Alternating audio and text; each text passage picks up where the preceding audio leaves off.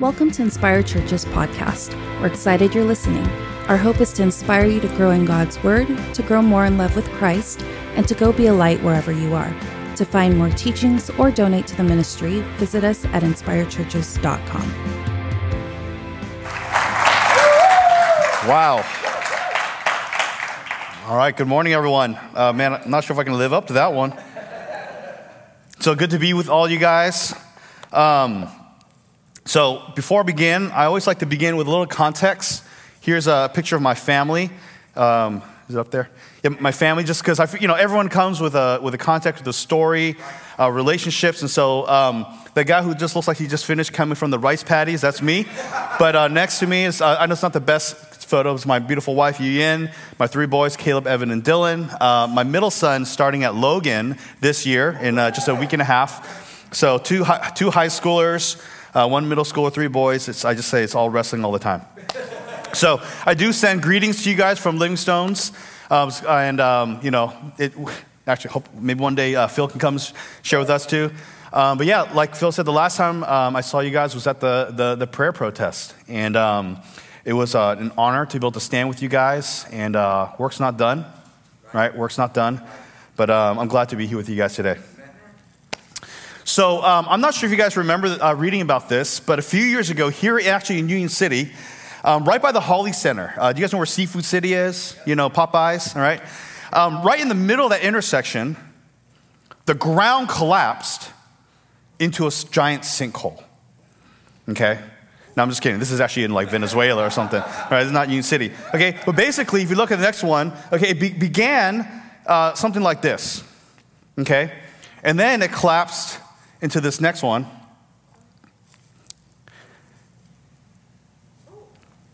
I, and I, I, took this picture with my, with, with my cell phone, and then um, finally into this. Okay, and then uh, I think the last one's an aerial view. All right?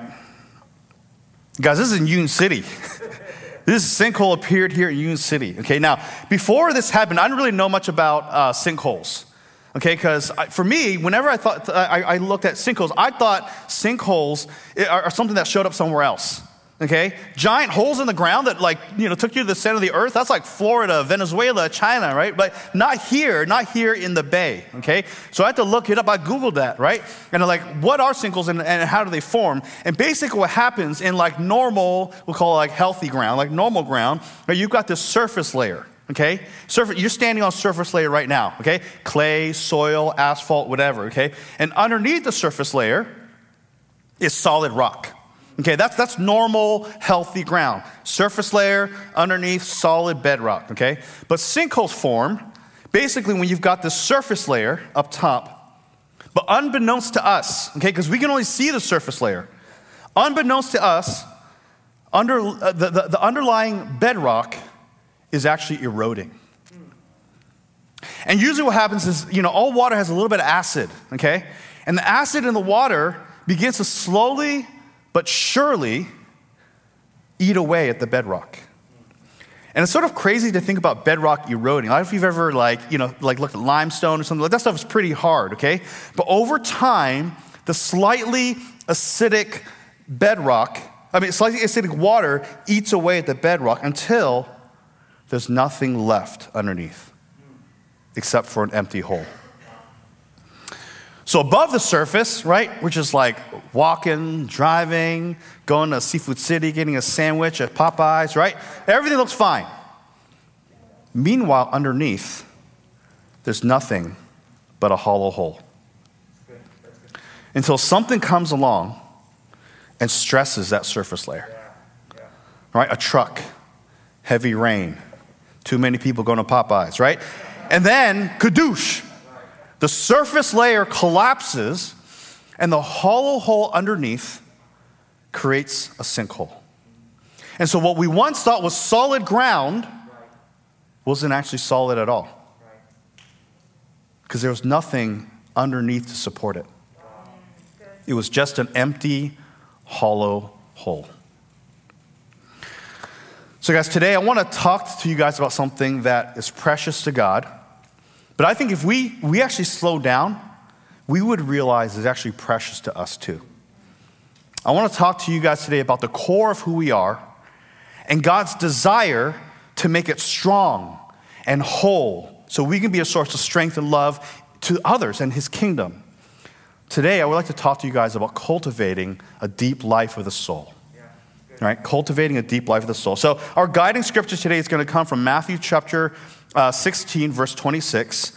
And I'm going to ask if we can just stand with me this morning. And for those of you guys who are at home, um, maybe uh, if you're in bed, you can stand on your bed. Uh, if you're on your sofa, stand up. Let's uh, stand as we listen to God's word. But as we do, actually, even though we're standing, I want to ask you if you can actually um, close your eyes. And I want to ask you to just bring back to your mind that image of the sinkhole. Okay, bring back to your mind the image of the sinkhole and listen to the word of the Lord. Matthew 16 26. What good will it be for someone to gain the whole world and yet forfeit their soul? Or what can anyone give in exchange for their soul? Let me read that one more time with that image of the sinkhole in our minds.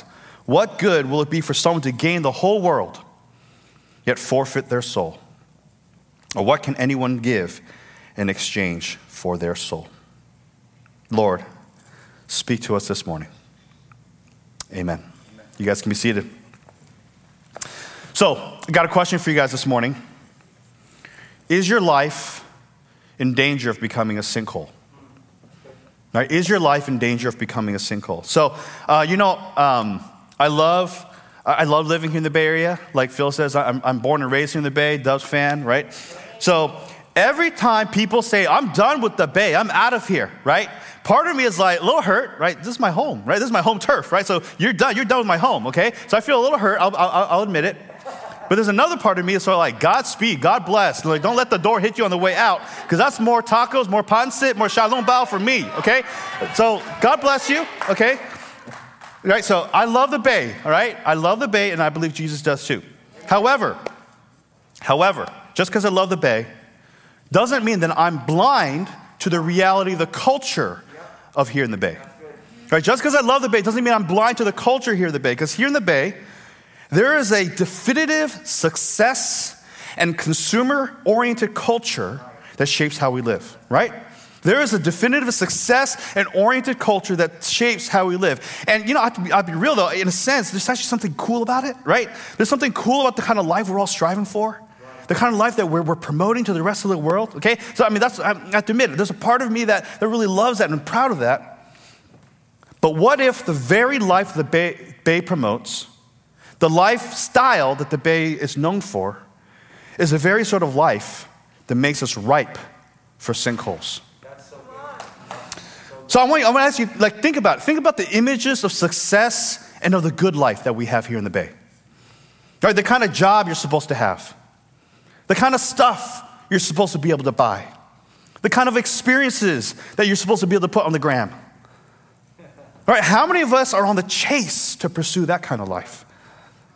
And we chase and we chase and we chase. We keep trying to achieve. We push our kids to achieve because it's not enough that we keep up with the Joneses. We better make sure our kids keep up with the kids of the Joneses. And even if we're not there, how many of us, even if we can't afford it, are digging deep into debt, credit cards, to keep up with that kind of life. What if the kind of life that the Bay promotes is the very sort of life that makes us ripe for sinkholes? You know, uh, a few years ago, there was a guy who visited our church, and um, he tells me that he was uh, one of the early employees of this company. I'm not sure if you guys have heard of it. It's called YouTube. You might have heard of it, right? He was one of the first employees of YouTube. So you can imagine how fat his wallet was, right? You can imagine how heavy, how heavy his pants were, okay? And so he comes but he pulls me aside. He says, Pastor, can I talk to you? And he talks to me because he says, you know, people look at him and they think that he's this beacon of success. He went to a great school, got in early at a great company. But he says, I have to be honest with you. Inside, I feel empty. I've never met this guy before. First time, but he says, I feel empty. Right? And even though he's still chasing, he's like trying to do more things here, do more things there. He's like, I keep chasing and chasing, chasing. To be honest, I don't know what I'm chasing anymore. And so, even though everyone else comes and they want a piece of him and his wisdom, he feels like there's nothing, nothing that he can give. Because on the outside, he looks like success, but inside, he feels hollow. Now, maybe some of you guys have achieved his level of success, all right? Praise God. Most of us probably haven't, okay? I know I haven't, okay? But maybe, even if you're not like, you know, early employee at YouTube successful, you've probably achieved some level of comfort, right? Some level of like, ah, things are okay. Could things be better? Absolutely, right? But things are okay, right? And praise God for that. But beneath that success, beneath the image that we present on social media, beneath the image that we present here on Sunday mornings with God in church, is there more than meets the eye or is there less? Is there little more than a hollow hole, eroded not just by a few bad days or even a few bad months, but years and years of inattention and neglect? Beneath the surface of what looks like success and happiness, how many of us are actually ripe for collapse? What good will it be to gain the whole world and yet forfeit your soul? And you know the tragedy of this? The tragedy is that this inattention to the deep things of the soul, it doesn't just affect non Christians. It doesn't just affect casual Christians, Sunday Christians, Christmas, whatever, like negative, flippant label that you want to put on those guys. People aren't as holy as we are. It doesn't just affect those people, it affects also serious Christians, Christian leaders. A few years ago, a pastor, a, a friend of mine, out of nowhere, shocked all of us by suddenly leaving his wife and stepping down from ministry. And unfortunately, we've, we've lost contact, and it's not totally clear to me if he's still following Jesus. I hope he is. But after his divorce, he calls up his denominational leader and mentor, and he let him know that he was stepping down and why. And one of the first things he d- does when he calls a guy, he says, and we'll just call the mentor Bruce. His name's not Bruce, but uh, he says, Bruce, I just want to say I'm sorry. And Bruce says, Why are you saying I'm sorry? You know, you don't need to apologize. He says, I just want to say I'm sorry because I, ha- I have to say I'm sorry. Because you know, all those years when you kept asking me, How are things? How are things with God? How are things with your wife? How are things at home? And, you know, every time you ask me, I always said things were fine. In fact, I think a few times I think things were great. But you know, I was lying. I was lying. I was lying to you. I was lying to my church. And I now realize I was even lying to myself. Right? This promising Christian leader had the rug pulled out beneath him by his own blindness, by his own lies. What good will it be to gain the whole world and yet forfeit your soul? Now, I don't tell this story so we can cast stones at this, at this guy, right? Because while, yes, the Bible says God hates divorce, right? So I've been with my wife for 25 years now, right? I know marriage is complicated, right? Marriage, and some of you guys have been with you, you know, together even longer, right? And so you know what I did right after I heard about the news of my friend? I, drive, I drove home, ran to my wife, and I held her. I was like, Are we okay? Right? Are we okay? Okay? Now, she was like, Why are you being so weird? Because she was cooking dinner, okay? And I said, and I, I said, You know, are we okay? He's like, We are fine, but if you don't mind, I'm about to burn the chicken, okay? Okay? But I, but I ran home. I ran home because seeing my friend's life become a sinkhole, it actually didn't make me want to be judgmental. It made me tremble. It made me tremble. Is your life at risk of becoming a sinkhole? Or what good will it be to gain the whole world, to get the toys you want, the respect you want, the success you want, the church you want, and yet forfeit your very soul. Forfeit the things that matter most. Forfeit the things that are most precious to God. And you know what the crazy thing is? The crazy thing is, I, I think we kind of know that we should be paying attention to the deeper issues. Right? I think we kind of know. Right? But even when we finally slow down, Right? We, we, we take a break from the rat race. What do we find ourselves doing instead? especially after a year of, uh, you know, being told to stay at home. But this is what we, we see ourselves doing instead. Go to the next slide. Or look at the next one. Oh, not. Uh, oh, do, did, maybe we lost it. Maybe we'll keep on that one then. So this is a photo project by uh, called Removed, and the photographer, his name's Eric uh, Pick, uh, Pickersgill. He took photos of just what we, life looks like at home, but with the phone removed. But also saying what it looks like, how removed we are, right, from our lives because of our phones. And you know, it's funny because in our country, we're totally divided over masks. Right? We're totally divided over masks. Right? But you know, I want to say, I want to call BS on this thing. I want to call BS because if there's one thing that unites all of us as Americans is that we love to cover our faces. We love to cover our faces with our phones. Right? We love to cover our faces with our phones. And so even when we finally slow down, we pull, we pull back from the race, what do we find ourselves doing instead? We distract ourselves. We distract ourselves. What are we giving our attention to? Or what are we neglecting? What good will it be to gain the whole world and yet forfeit your soul? And so the question is how do we cultivate a genuine life for the soul? Right? A, a deep life for the soul. Because here's the thing as long as we only tend to the surface level things in our lives, we will always be at risk of collapse. Yeah. Right? All it takes is a stressor. All it takes is a transition point, a crisis, a failure, an unguarded moment, maybe a pandemic, right? And then kadoosh. The voice, the void in your soul will be exposed. It was always there, but it'll be exposed. And guys, just going to church, it's important. We need that, but it's not enough, right? It's the bare minimum. How do we cultivate a genuine life for the soul? How do we tend to the and, strengthen the bedrock layer of our lives. Um, you guys have probably heard this quote from Bruce Lee Don't pray for an easy life, pray for the strength to endure a difficult one. Okay, this is from Bruce Lee, not the Bible, okay? Don't get it mixed up, okay? But how do we find the answer to that prayer? Well, how do we get the strength to endure a difficult life? How do we cultivate a life that grows under pressure instead of just collapses? Well, Jesus tells us in John 15, and I'm going to switch metaphors on you here, but Stay with me, right? Jesus says, I am the vine, you are the branches. If you remain in me and I in you, you will bear much fruit. Apart from me, you can do nothing. Now, whenever I read this verse, um, I usually think of people like Daniel, the prophet Daniel, and, uh, and Jesus. Okay?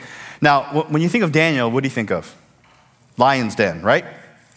But I think oftentimes we forget that Daniel was actually this bright, and competent young Jewish exile.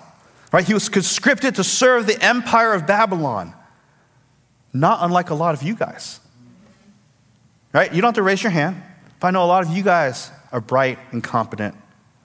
And so Daniel had a lot of pressure to perform, a lot of pressure to succeed and to keep up with his Babylonian peers. But what was his number one priority? Three times a day? To withdraw to his room to reconnect with the vine, to be with God, to pray. That's how he ended up in the lion's den, right? In the first place, because he valued his soul more than he just valued success. Jesus, same way. Crowds could not get enough of Jesus, right? His miracles, the food. He had thousands of followers, right? In IRL, in real life, okay? Thousands of people literally following him around. And yet, what was his number one priority? Luke tells us Jesus often withdrew to lonely places to pray. Right? Even after doing the most amazing work with his disciples, he tells his disciples, hey, that's enough work for today.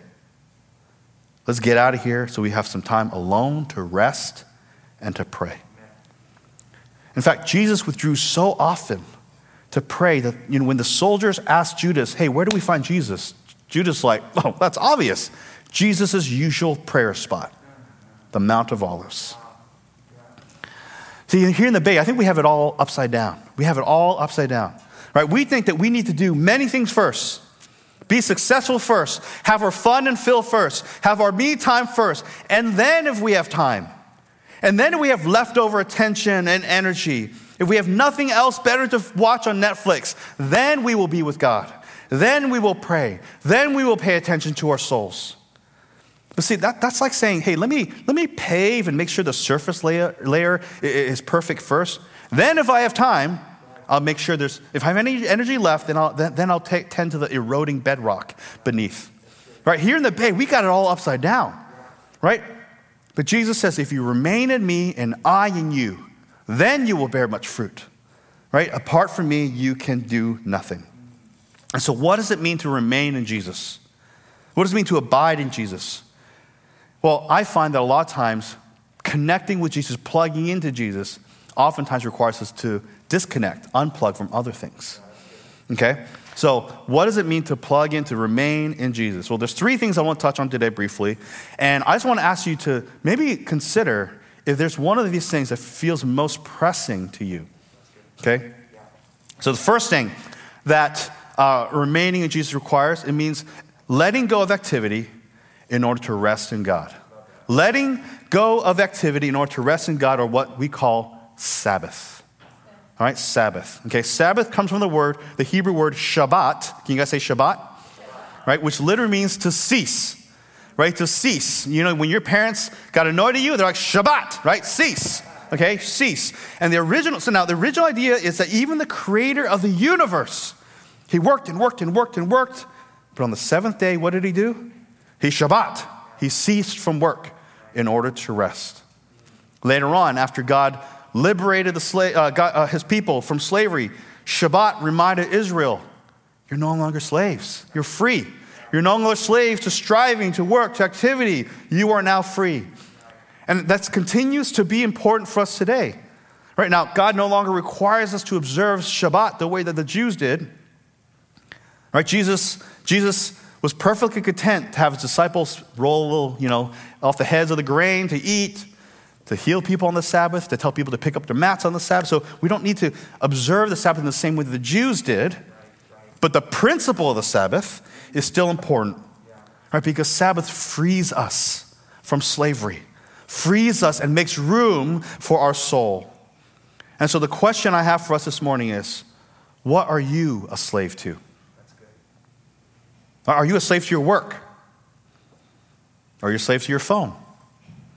Are you a slave to spending, to going out, to expectations, to certain attitudes, to thoughts? What I love, Walter Brueggemann, one thing he, he says about the Sabbath, what I love, he says, Sabbath is resistance. Sabbath is resistance, is resisting the demanding, the all encompassing, oppressive culture that tells us we must keep going, keep striving, keep doing more, no matter the cost. And so, what would it look like to regularly Shabbat, to cease, to cut yourself off from those things? Right? So you can have more room to rest in God. Now, just real quick, resting in God doesn't mean you're just taking a nap and watching Netflix all day, right? That's not resting in God, okay? I like to tell our church, resting in God, right? Um, what, would, what do we think God did on the Sabbath? He was, he was enjoying creation right? He was enjoying, he was at wine and cheese, you know, in the, in the, in the, in the kids' area, right? And so I, I, like to say Sabbath is a day that we rehearse for heaven. Right? It's, it's not just watching more Netflix and staying in bed all day. It's, it's feasting on worship, feasting on, on, on community, feasting on food, feasting on play, feasting on the things that restore our soul. Right? What, what would it look like to plan that into our regular lives? Not just waiting until we burn out, not just waiting until things fall apart, until things collapse and we go, I'm on a Sabbath. No, you're not on a Sabbath. You need to recover so you can have a Sabbath. Right? What would it look like to have a, start a regular rhythm of letting go of activity in order to rest in God? Second, we need to let go of people in order to be alone with God, or what we call solitude. We need to let go of people in order to be alone with God. You know, most of us aren't good at solitude. Right, most of us are not good, and I think this pandemic has revealed that for a lot of us. Okay, for you, you guys, any ex, extroverts here, right? Uh, you, you, know, extrovert, you always want to be around people, right? Even know my wife, she's an expert, she extrovert. The moment she comes home, turns on the TV and leaves the room. I was like, "What are you doing?" So I just wanted some noise. Now, for if you're an introvert like me, okay, even though even if you're not around people, right? Like what, you know what I do? I, I surround myself still with people online, right? Facebook, media, podcasts, or my favorite thing to surround myself with, anxious thoughts, right? They keep me company all day, right? Most of us are not good at solitude, but we need solitude. We need solitude in order to develop a soul that's strong instead of brittle. We need solitude so we can get away from the dozens and dozens of voices that compete for our attention that we have to contend with every day so we can have space to hear the one voice that really matters. We need solitude so we can pray. We need solitude so we can hear from God. Right? And solitude, specifically unrushed, unhurried solitude, is important because, at least for me, I find often it takes a while for me to truly listen to God and to soak in what He has to say to me. You know, there's been times where I'm like, God, what, what, do you really want me to keep doing this? This is so hard. Why do you want me here still? Or other times, like, God, I need your wisdom. Like, A, B, C, I don't know what to do here. I feel like the world's on my back and I don't know what to do. And whenever I pray those things, generally speaking, I find that the first thing I hear isn't God. It's some generic Sunday school answer. It's, it's, it's some voice, you know, from culture or some scolding parental voice, right? Oftentimes I find that the first thing I hear isn't God. Or, or, or I'll, I'll, I'll find that the voice I hear, it sounds like God, but it's actually my own voice. Brian, yes, you should get that Tesla, right? Or maybe I do hear from God, but He gives me just a clue. He gives me a question. But where am I going to get the rest of that, the, the clues? Where am I going to get the answer to those questions? If I'm distracted, if I'm rushed, if I'm not alone with God, if I want to truly hear that inner voice, if I want to truly discover that deeper obedience, I need to be alone with God. Solitude. And so, what would a slow, unrushed, solitude look like in your life?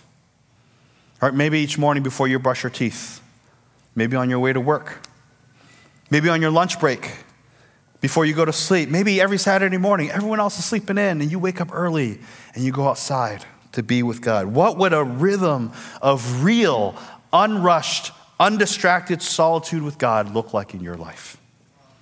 So, Sabbath, solitude, and lastly, and this might seem at odds with what I just said here, but we need friends. We need friends who spur us to be with God. We need soul advocates. We need soul advocates. And what I mean by soul advocates is these aren't just friends that you like hanging out with. We all have those, okay? But these are friends with whom we can truly be ourselves with. Right, these are friends that you can say what's really going on in your life, and they're not going to throw stones. Right? But they're not just not judgmental, right? We also have a lot of too many of those friends, right? But they're also the ones that keep pointing us to God. Right? They love us with the love of God, but they're always asking us the hard questions, the deeper questions. Okay? Um, so, you know, the, the, pastor that I mentioned earlier, you know, the one of the, tr- the real tragedies of his story, the, the, the pastor that got a divorce and quit ministry, the real tragedy of the story, I think, is he actually had a soul advocate. Right? He actually had a soul advocate, his mentor. Right? God, in His grace, had already given him a soul advocate. He just didn't avail himself of the very person that God had put in his life. So, who is your soul advocate? Or who are your soul advocates? Who are the ones who care about not just the surface layer of your life, but are brave enough to go deep to the bedrock layer with you? Who are the ones who care about your solitude with God? who ask you the uncomfortable questions? Who are the ones who are there, willing to advocate for a deeper, richer, stronger life for the soul? All right, just a quick shout out. I want to just say thank you, Phil, for being one of my soul advocates. Right, cultivating a deeper life of the soul, not just the surface level, requires Sabbath, solitude, and soul advocates. Now, I don't know which one of these speaks the most to you this morning. But I want to ask you and, and plead with you start today on one of these. Just start today. I've come to believe that there are few things more countercultural, yet more life giving here in the Bay than cultivating a deep life for the soul. Right? In a world that rewards surface level activity, surface level accomplishment, surface level happiness, let's do the greater work. Let's not be satisfied with superficial strength. Let's dive in deep with the God who loves us, like Daniel did, like Jesus did, and cultivate and discover that deep, solid life that Christ died and rose again to give us. Um, my closing prayer today, rather than using my own words, I want to close with a prayer that this pastor, his name is Ted Loder, wrote. Okay? And it's a little longer prayer, but I'm going to ask you if maybe you can close your eyes. And as you receive this prayer, maybe see if there are places where you find your heart saying an amen.